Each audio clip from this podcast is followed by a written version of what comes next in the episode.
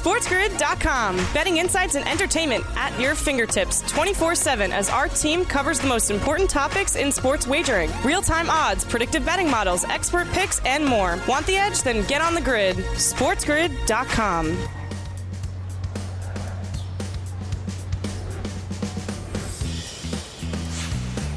Welcome to Wednesday, live right here on the morning after on Sports Grid and Sirius XM channel 159. That's the home for Sports Grid Radio on Sirius XM, all across the Sports Grid network as well. I am Ben Stevens. Thank you for joining us here on this Wednesday. A ton to get to over the course of these next two hours. We bring you up until 11 a.m. Eastern Time, live right here on the Spiz Grizz Network. We'll go around the National Football League. At the midway point of this 2022 NFL regular season, we'll set the stage for Sunday, the early look ahead to week number 10, the beginning of that second half, but also use this opportunity at the halfway point to reassess how we evaluate teams around the National Football League. College basketball rolls on into night number two, a refreshed college football playoff rankings as well, which I don't really have a problem with.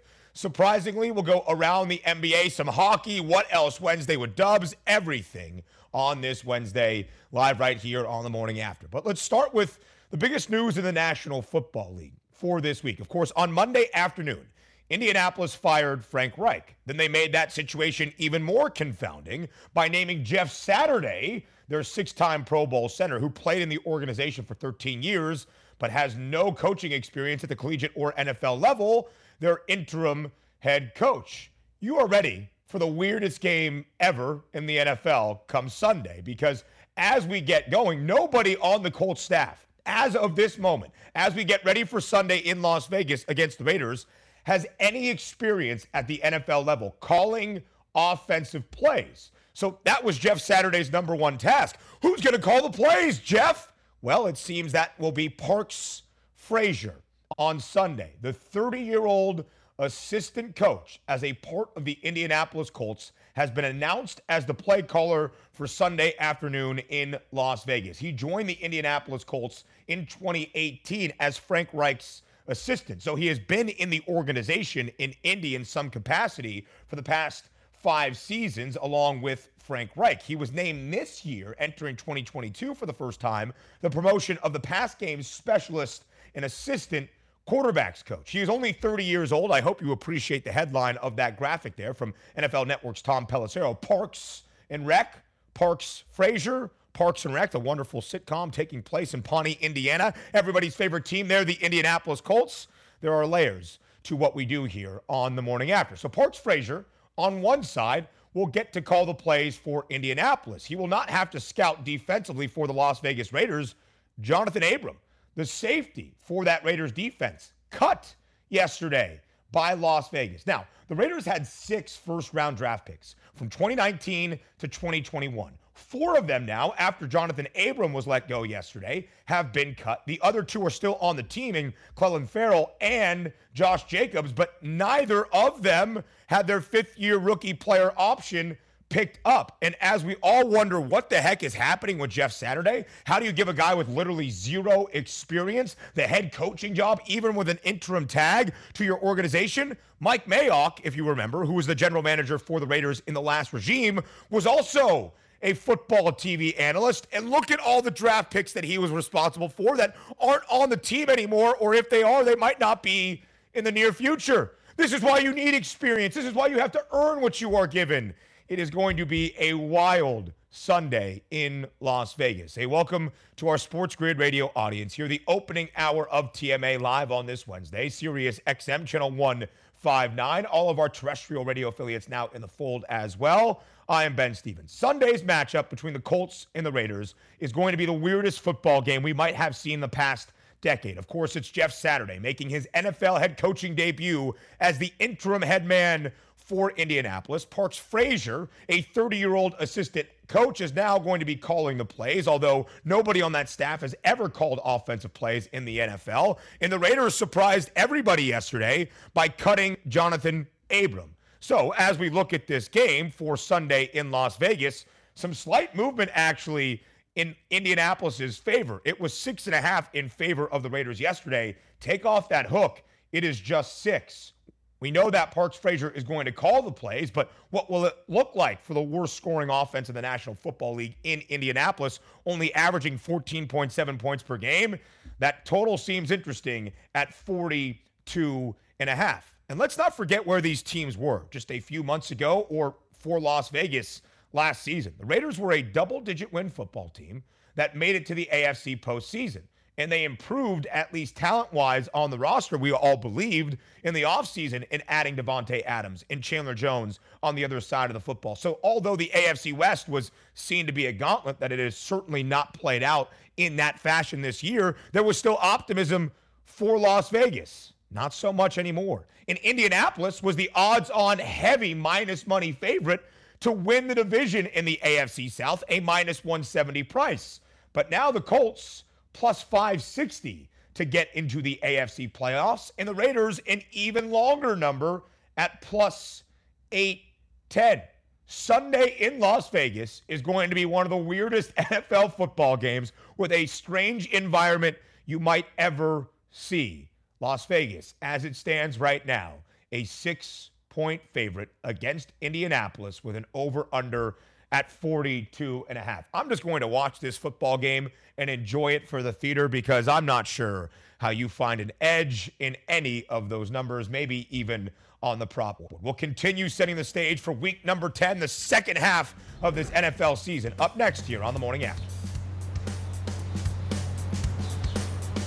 SportsGrid.com. Betting insights and entertainment at your fingertips 24 7 as our team covers the most important topics in sports wagering real time odds, predictive betting models, expert picks, and more. Want the edge? Then get on the grid. SportsGrid.com.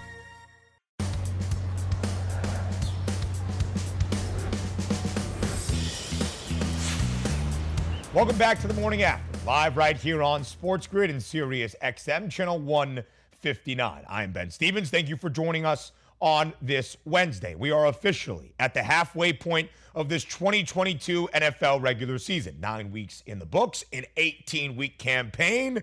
So we have the second half on the horizon. It starts tomorrow with a Thursday night football game between the Panthers and the first place Atlanta Falcons. We'll try to build some excitement for that game and a TNF preview on tomorrow's show. But let's look ahead to the biggest games that we have for this Sunday slate. They are billing the Green Bay Packers and the Dallas Cowboys as a storied rivalry, two of the most illustrious franchises in the history of the Shield of the National Football League. I don't know. I don't really feel that way about this individual game on Sunday in the frozen tundra in Green Bay, Wisconsin at Lambeau Field. And certainly this year in 2022, one of those two teams, it's the green logo there with the G that you see, is not performing up to the relative expectation of one of those most prestigious franchises in all of the sports history. And look at that spread. What does it say to you? The Dallas Cowboys, fresh off a bye, a five point favorite on the road in Green Bay against Aaron Rodgers in the Green Bay Packers. Of course, earlier this year, just two weeks ago on a Sunday night, for the first time in Aaron Rodgers' nearly two decades long NFL career, he was booked as a double digit underdog.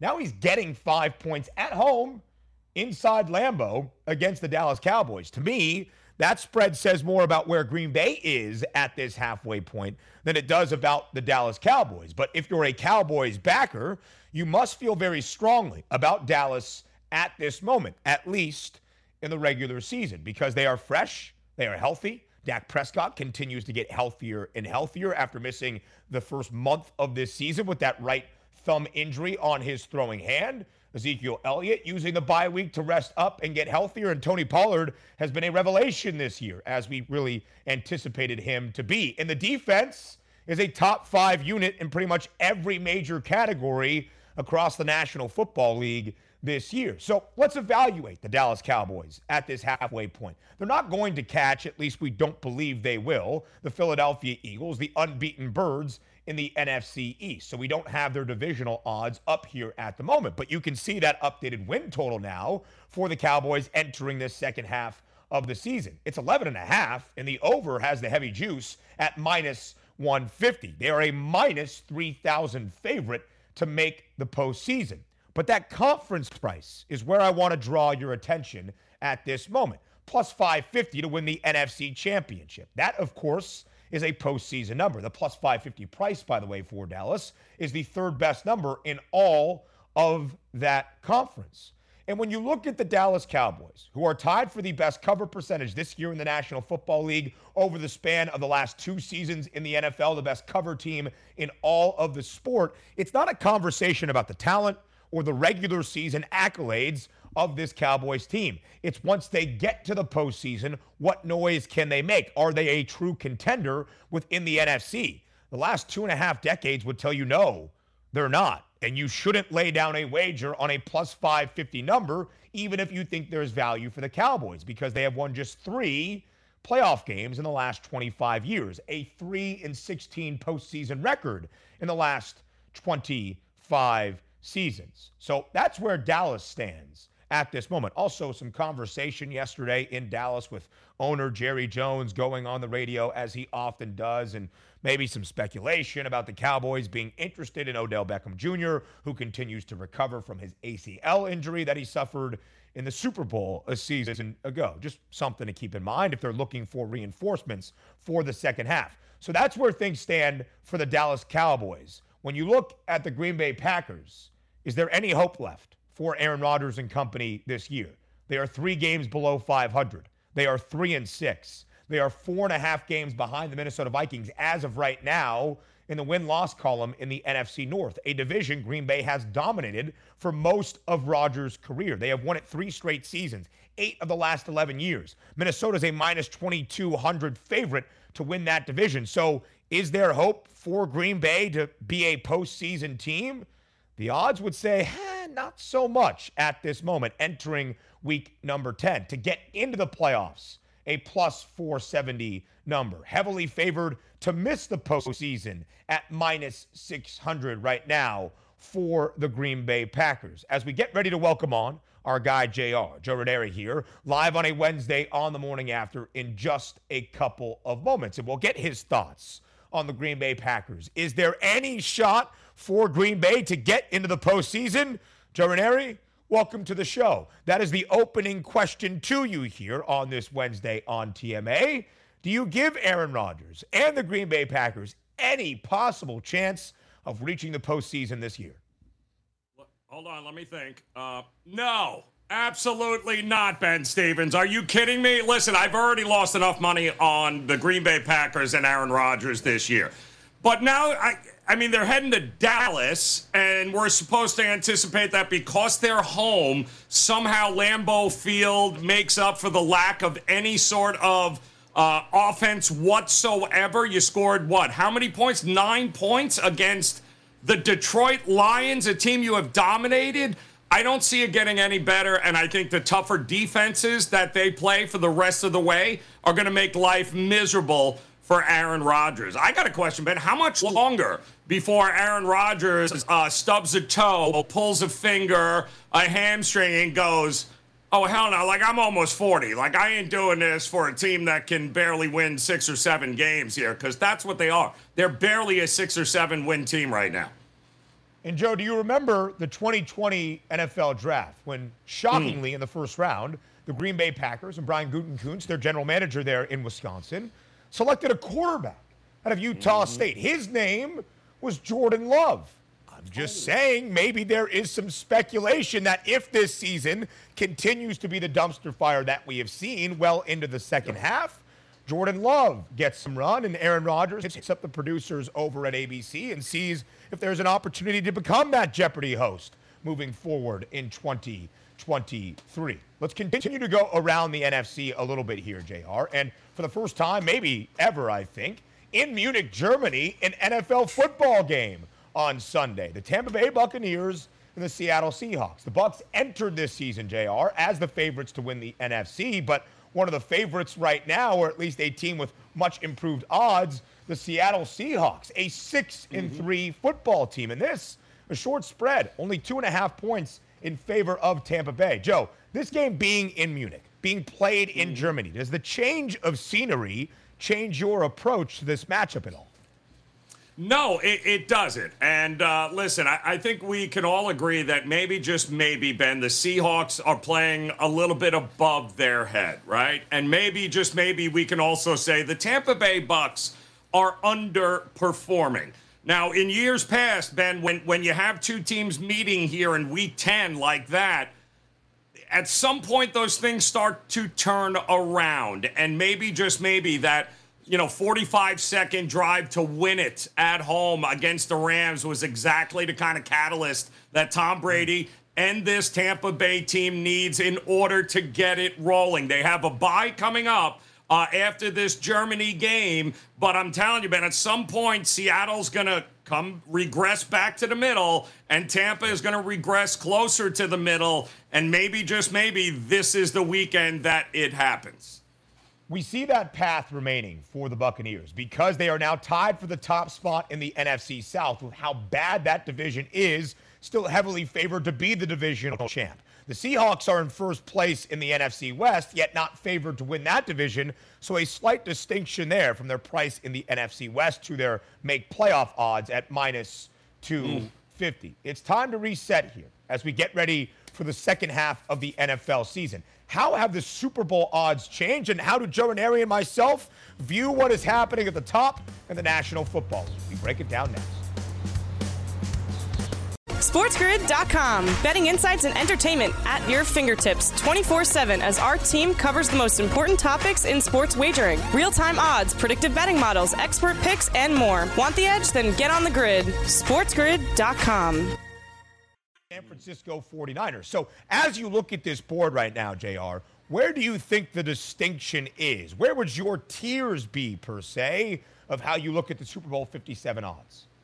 Yeah, I, mean, listen, it's still the Bills, and just break it down by AFC, NFC, right? So the Bills and Chiefs, according to the current odds, are the two odds on favorites. They were the odds on favorites prior to week one, Ben. It was going to be Bills and Chiefs, right? So yeah. it was one or the other, which is why you make those future bets uh, early and then give yourself a hedging opportunity uh, later on in the season. NFC, this is more interesting to me with a 5 to 1 Eagle squad. And then the next closest are the 49ers at 12 to 1, mm. which is very, very interesting because the Niners when healthy, are going to be a absolute force in that division. Again, I am on record then saying Seattle is going to regress back to the middle. It's a fantastic year. Great job, Pete Carroll. But the reality is that's too much talent on the 49ers to ignore, both on the defense and offensively. And you're going to tell me at 12 to 1, I can put it in my back pocket. And do I think the 49ers are going to be there in the end? Damn right, I think the 49ers are going to be there in the end. So having an opportunity to hedge that at 12 to 1, not a bad way to go either here, Ben. I jumped in on that San Francisco price to win the NFC title just a few weeks mm-hmm. ago, ahead of the matchup before the bye for the Niners against the Rams when San Francisco looked really good. And that newly acquired Christian McCaffrey piece threw for a touchdown, ran for a touchdown, and caught a touchdown as well. That number became a lot shorter following the win against their divisional foe in Los yep. Angeles. Joe, we showed you that board right there tier one, tier mm-hmm. two. I put that in to our rundown for our production staff yesterday because as I look at it, I still think you have to give the nod to the Buffalo Bills and the Kansas City Chiefs as that tier above. And maybe yep. even more so the Chiefs from this perspective as opposed to Buffalo. Now, Buffalo is the most talented team, an absolute wagon, all of that, yes. But in terms of actual playoff wins, not nearly mm. the same resume as that of the Kansas City Chiefs. And that's the yeah. same reason I have Philly, despite being unbeaten and deserving of where they are right now as the favorites in the NFC, in tier number two slightly because we haven't seen Jalen Hurts in the postseason much. We haven't seen Nick Sirianni in the playoffs nope. much. Just one wild card game last year, and they got blown out by Tampa Bay. And I have San Francisco up there as well, Joe. That's where I think the value is because, yes, Jimmy Garoppolo has his shortcomings, but there is so mm-hmm. much talent around him. And even as we have seen in two of the last three years, with a little bit less talent, although still very good, the Niners have played in the NFC Championship game in two of the last three years. And three years ago, into that Super Bowl against the Kansas City Chiefs. So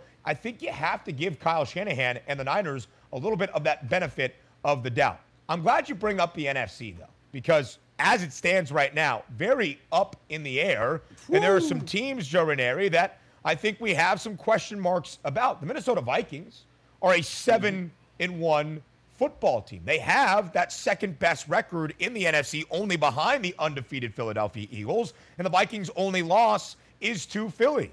Then you have the Dallas Cowboys trending in a positive direction, but their postseason shortcomings have largely been stated over the last two and a half decades. The Bucks, mm-hmm. can they figure it out? Is there value with Tom Brady once they get to that postseason if they are able to do so? And then the Seahawks, the first place team in the NFC West, but how credible do we think Seattle is as a true postseason contender? So, Joe, out of those four teams, who would you have the most confidence level in for this postseason number? Of course, making a run to Super Bowl 57.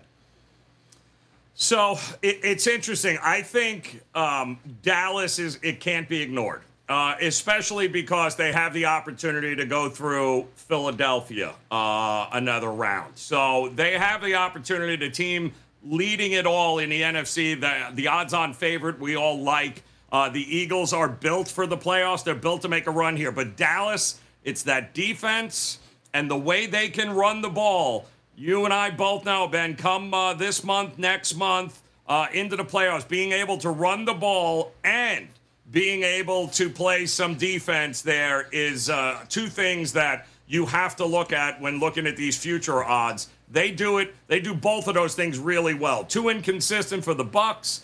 The Seahawks again. At some point, I think that defense, although playing better, I think there's limitations. And uh, the Vikings, I, I just give. I, if Kirk Cousins plays at home and none of the games are in prime time, uh, I think we're good to go. Other than that, I think the Vikings defense is what ultimately is going to do the man in the end.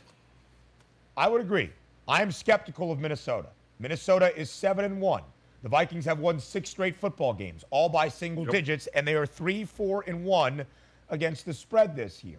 I'm not so sure the Vikings, who might have this success in the regular season and win the division in the NFC North, will be able to replicate that come the postseason. Because last time I checked, now in daylight savings, the sun goes down earlier, and a lot of those mm-hmm. postseason games will be under the lights in prime time. A big one for Minnesota, Joe, this upcoming Sunday in Western mm-hmm. New York against the Buffalo Bills. A heavyweight showdown, we believe but the line is starting to work in Minnesota's favor. It's only four and a half now in favor of the Bills. It was six and a half earlier this week.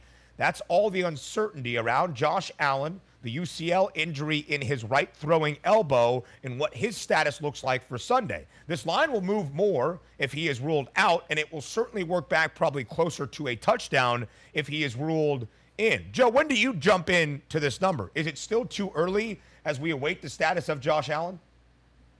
Well, listen, I think the Josh Allen injury, I, I, think it's been there, Ben. I think it's been there the entire time, and I think that they have been managing it. And I think that it, it came to light against the Jets a little bit here, which is why now everyone is, is talking about it. But th- this has been going on with him for a while, and it's not something that's going to go away, apparently. But they would have, if they didn't know this, uh, Ben, and all of a sudden this came out of nowhere, that I mean, you got to be kidding me. Like he's had this issue before with the arm. We we've seen it. They know he has it. So they're doing the best to manage it, which is all you can do.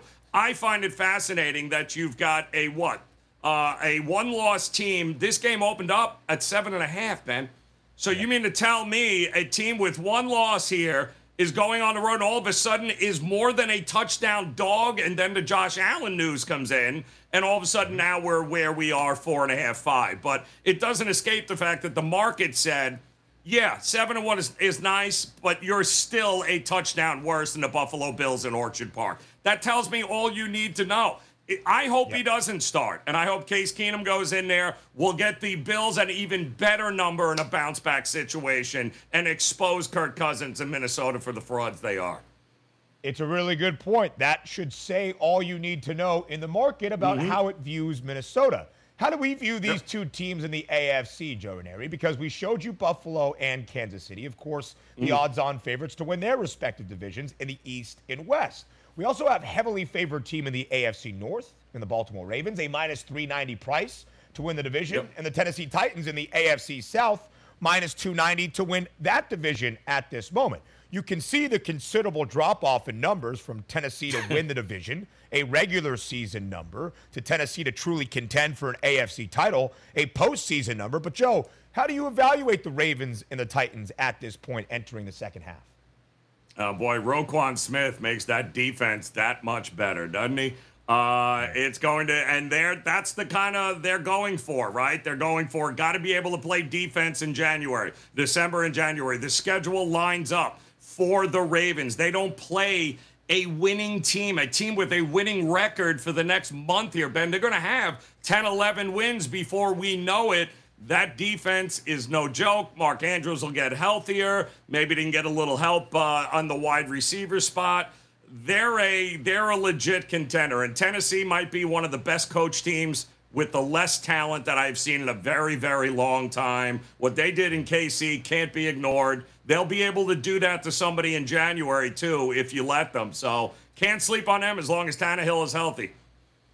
Tennessee, again, a favorite to win the AFC South, but longer odds than these three AFC up and comers, maybe. Miami yep. looks really good with Tua Tagovailoa, a perfect 6 0 when he starts. They are 23 to 1. Of course, the Bengals were there last year, so maybe not an up and comer at 28 to 1.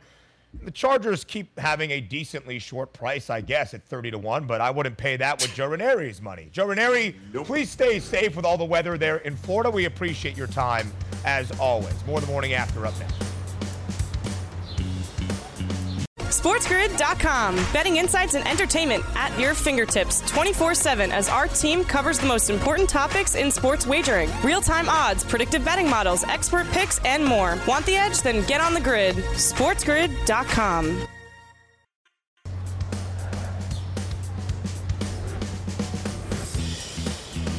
Just three regular season weekends left in the world of college football here for the 20- 22 season. Week 11 is on the horizon. Now, in that final month of the regular season, each and every game becomes that much more meaningful and the pressure ramps up. Thank you for joining us here on this Wednesday live on the morning after on Sports Grid. I am Ben Stevens. We welcome Mark Zinno onto the show as well. You can catch Zinno all across the grid all weekend long on in game live, giving you those live perspectives that you need across the board. And we appreciate Zinno, also known as the Mouth in the South, for joining us here on the morning after. So, Zinno, three more regular season weekends left in college football. And last night, the second college football playoff rankings reveal of this season. We look at it all live right here on this Wednesday on the morning after. Thank you for joining us.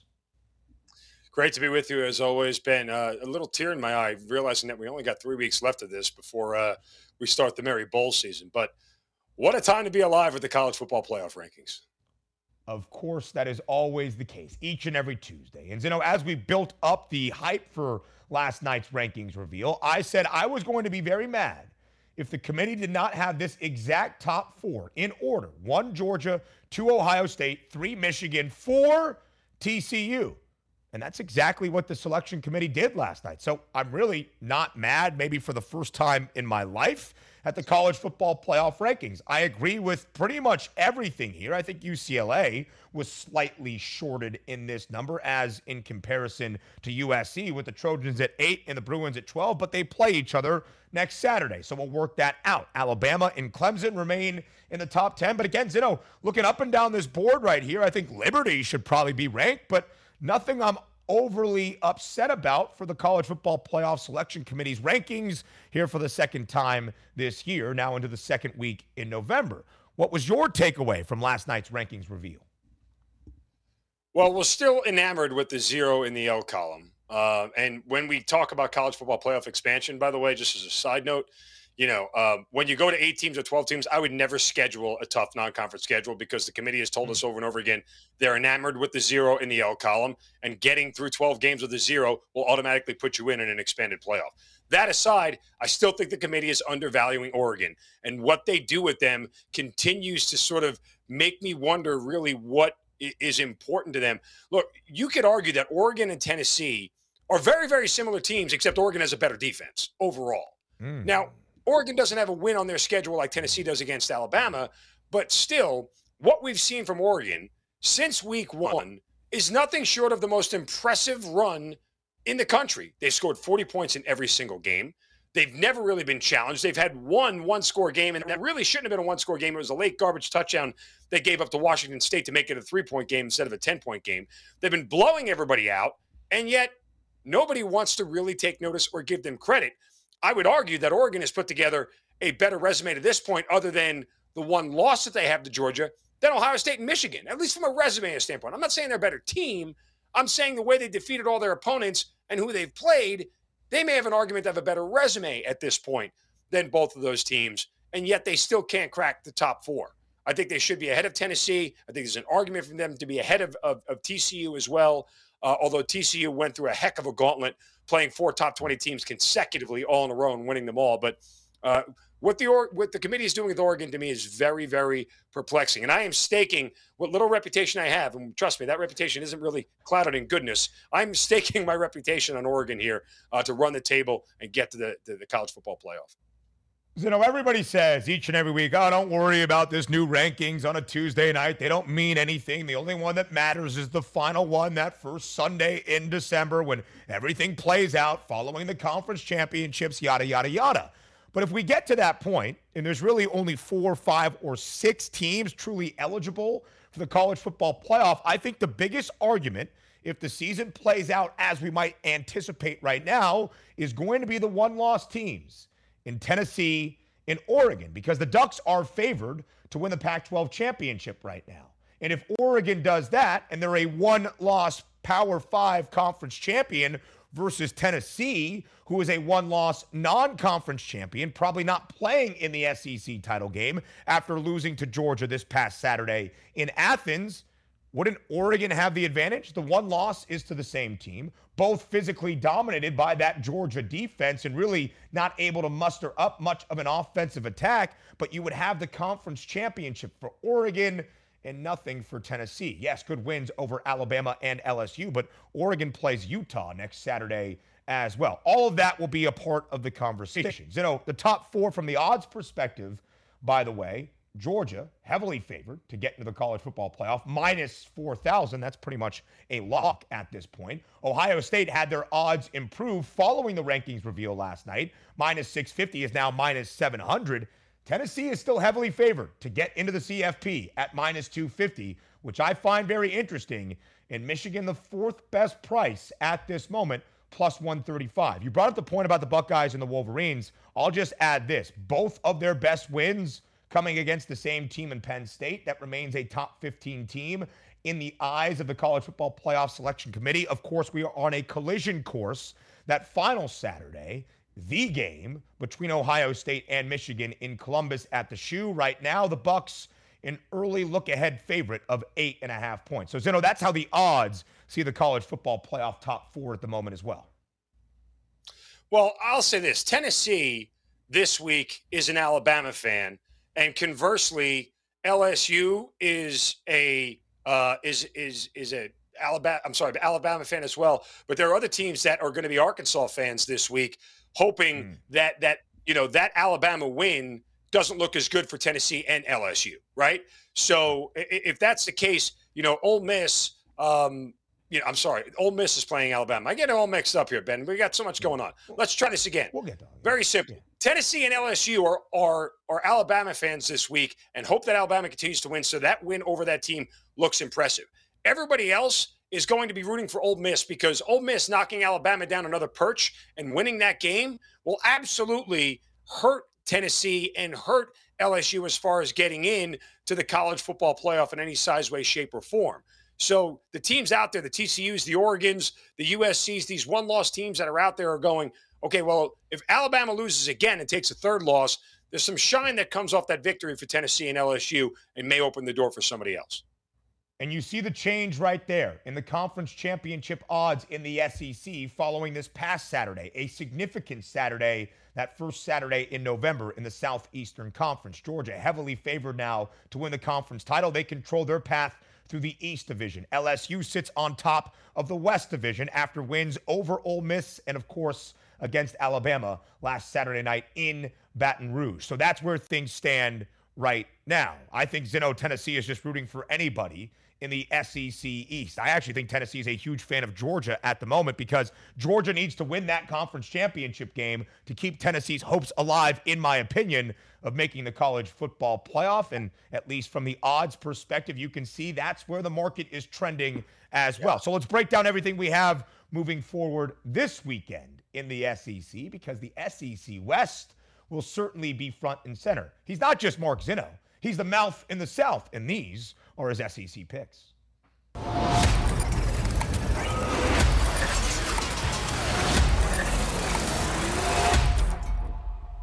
So, how will LSU keep the train rolling? It doesn't get much easier for the Bayou Bengals, at least according to the odds. A trip to Fayetteville to take on the Hogs this Saturday. Zinno, LSU only a three point favorite for this matchup against Arkansas, who earlier this year was a top 10 team in the AP poll, but is certainly faded. And they got bum rushed by Liberty last Saturday as a two touchdown favorite. So, Zinno, how does LSU keep this momentum high? What would be a key to victory for Brian Kelly and company? A classic situational letdown spot for LSU coming off the win. And it couldn't come against a worse opponent than somebody who just got beat by Liberty for crying out loud. Uh, so Sam Pittman should have his troops refocused for a very big game. You get the sleepy 12 o'clock start. Ben, I'm really hoping this gets a three and a half. And if it does, I'm absolutely going to hammer Arkansas. I think this is a game that Arkansas actually can win outright. Look, their advantage is on the ground with Raheim Sanders, who leads the SEC in rushing. And if they can run him and be successful in that game, then I think they can control the flow of the game. I think both these quarterbacks cancel each other out, to be honest with you. Both Jayden Daniels of hmm. LSU and KJ Jefferson of Arkansas, very similar in the way they make plays with their arm and their legs. But I feel like this is a, a, huge letdown spot for LSU after the big win over Alabama. Arkansas still wants something to prove. They've got three losses in their schedule, still fighting for some, I guess, bowl recognition, if you will, after some disappointment and coming back from the Liberty loss here. Give me the Razorbacks here, especially if this thing gets a three and a half. So LSU is a two-loss team, as is Alabama at this moment. The running Rebs of Ole Miss, though, only one loss. With a victory over Alabama and an LSU loss, it could be Ole Miss in the SEC title game potentially. But the odds, eh, not looking great for the Rebs this weekend. 11 and a half point home underdogs in the Grove, hosting the Crimson Tide. The second loss of this year, Zinno, for Alabama after their first loss on Rocky Top against Tennessee. The next week, they played Mississippi State as a three touchdown favorite. They covered and dominated that football game. What bounce back do you expect for Alabama this week on the road against Ole Miss? Well, how about Alabama just stop committing a ton of penalties, making a ton of mistakes, and playing sloppy football in general? Like, if they could do that, they probably wouldn't have any losses on their schedule. I'll be perfectly honest with you. That said, Nick Saban has only lost twice to the Rebels while coaching in Tuscaloosa, Tuscaloosa, and Lane Kiffin is yet to beat his former boss. Rebels obviously have the SEC's best rushing attack, uh, but they're going to face a Crimson Tide defense that's third best in rush defense in the SEC. But Alabama struggled with mobile quarterbacks typically, as Nick Saban has throughout his entire career. We saw what Jayden Daniels did last week. Jackson Dart of Ole Miss of that same ilk. Now, Nick Saban hasn't lost back to back regular season games since his first year at Alabama. Now, even if that doesn't happen and the Tide win the game, I would be shocked to see that Lane Kiffin Ole Miss, especially coming off a bye, lay a dud in this game with all that they mm. have on the line and a chance to to clinch an SEC West, uh, an SEC title game berth here. I'll back uh, Ole Miss here with the points. Of course, this was the game last year that Lane Kiffin told all of college football across the nation, "Get your popcorn ready," and they laid a dud against Alabama, but that was yes. on the road in Bryant Denny in Tuscaloosa. So we think there might be a couple of trap spots out there in the SEC. LSU riding high after the upset at home against Alabama. Georgia, of course, riding high after the domination of Tennessee between the hedges this past Saturday. UGA on the road against Mississippi State, heavily favored as well, Zinno. Is this a trap game for Kirby Smart and the Dogs? No, because Kirby won't let it be. Uh, and Mississippi State, last week, who was my best bet of the week, jumped out to a 24 6 lead at halftime and then forgot that they had to play another 30 minutes of football and ultimately end up prevailing in overtime against a bad Auburn team. Now, Mississippi State has scored 39 points a game at home this year, but they haven't played exactly a defense like Georgia. The two defenses that they played, Alabama and Kentucky, they were held to a, a total of 23 points in those two games. Georgia will dominate here defensively. They'll be held to under 20 points. Mississippi State will. Georgia should roll and cover in this one easily. We showed you Georgia a minus 4,000 favorite to make the college football playoff, also in minus money as the odds on favorite to win the national championship at minus 120. What a great conversation today, Mark You know, the college football playoff new rankings and everything in the SEC. We thank you for your time. More TMA up next.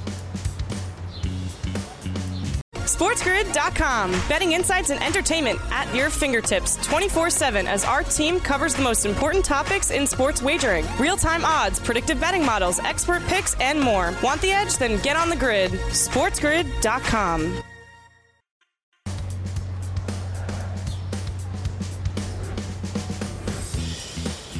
conversation rolls on as we round out this opening hour of the morning after live right here on this Wednesday, all across the Spiz Grizz network. That's Sports Grid and Sirius XM channel 159. I am Ben Stevens. Even in the commercial break right there, Mark Zinno and I were discussing how the college football playoff is going to play out over the final three weeks of this college football regular season. All of the possibilities, all of the scenarios, the what if conversations. And we showed you those national championship odds just a few moments ago. From the four teams that have the shortest numbers at the moment, at this point, entering week number 11, who is your pick to be the national champion in college football this season? That's what we asked you in Fade the Public.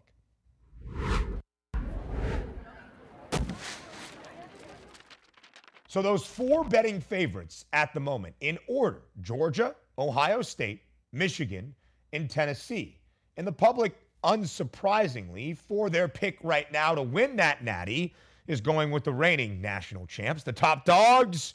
Kirby Smart's Georgia Bulldogs, 64% of this poll at SportsGrid TV on Twitter, backing Georgia at the moment. Ohio State, the second most selected option. Everything here follows the exact path of the odds, including Georgia being the runaway favorite in this SportsGrid TV poll, because Georgia is in minus money currently. The first time we have seen a team as an odds on favorite to win the national championship this year at minus 120. That happened this past week. But Ohio State is right there. Michigan right there as well. And Tennessee, that fourth best price. How will the Vols bounce back? after the loss to Georgia because Tennessee has zero room for error and they will host Missouri back on Rocky Top this Saturday. You can see very heavily favored to win that football game and get back into the win column. What is interesting, however, although it is different in the national championship odds, the Vols, a minus 250 price, better odds to reach the college football playoff than that of Michigan at plus 135. Hour number two, the morning after, is up next, following a Sports Grid News update from Alex Desai.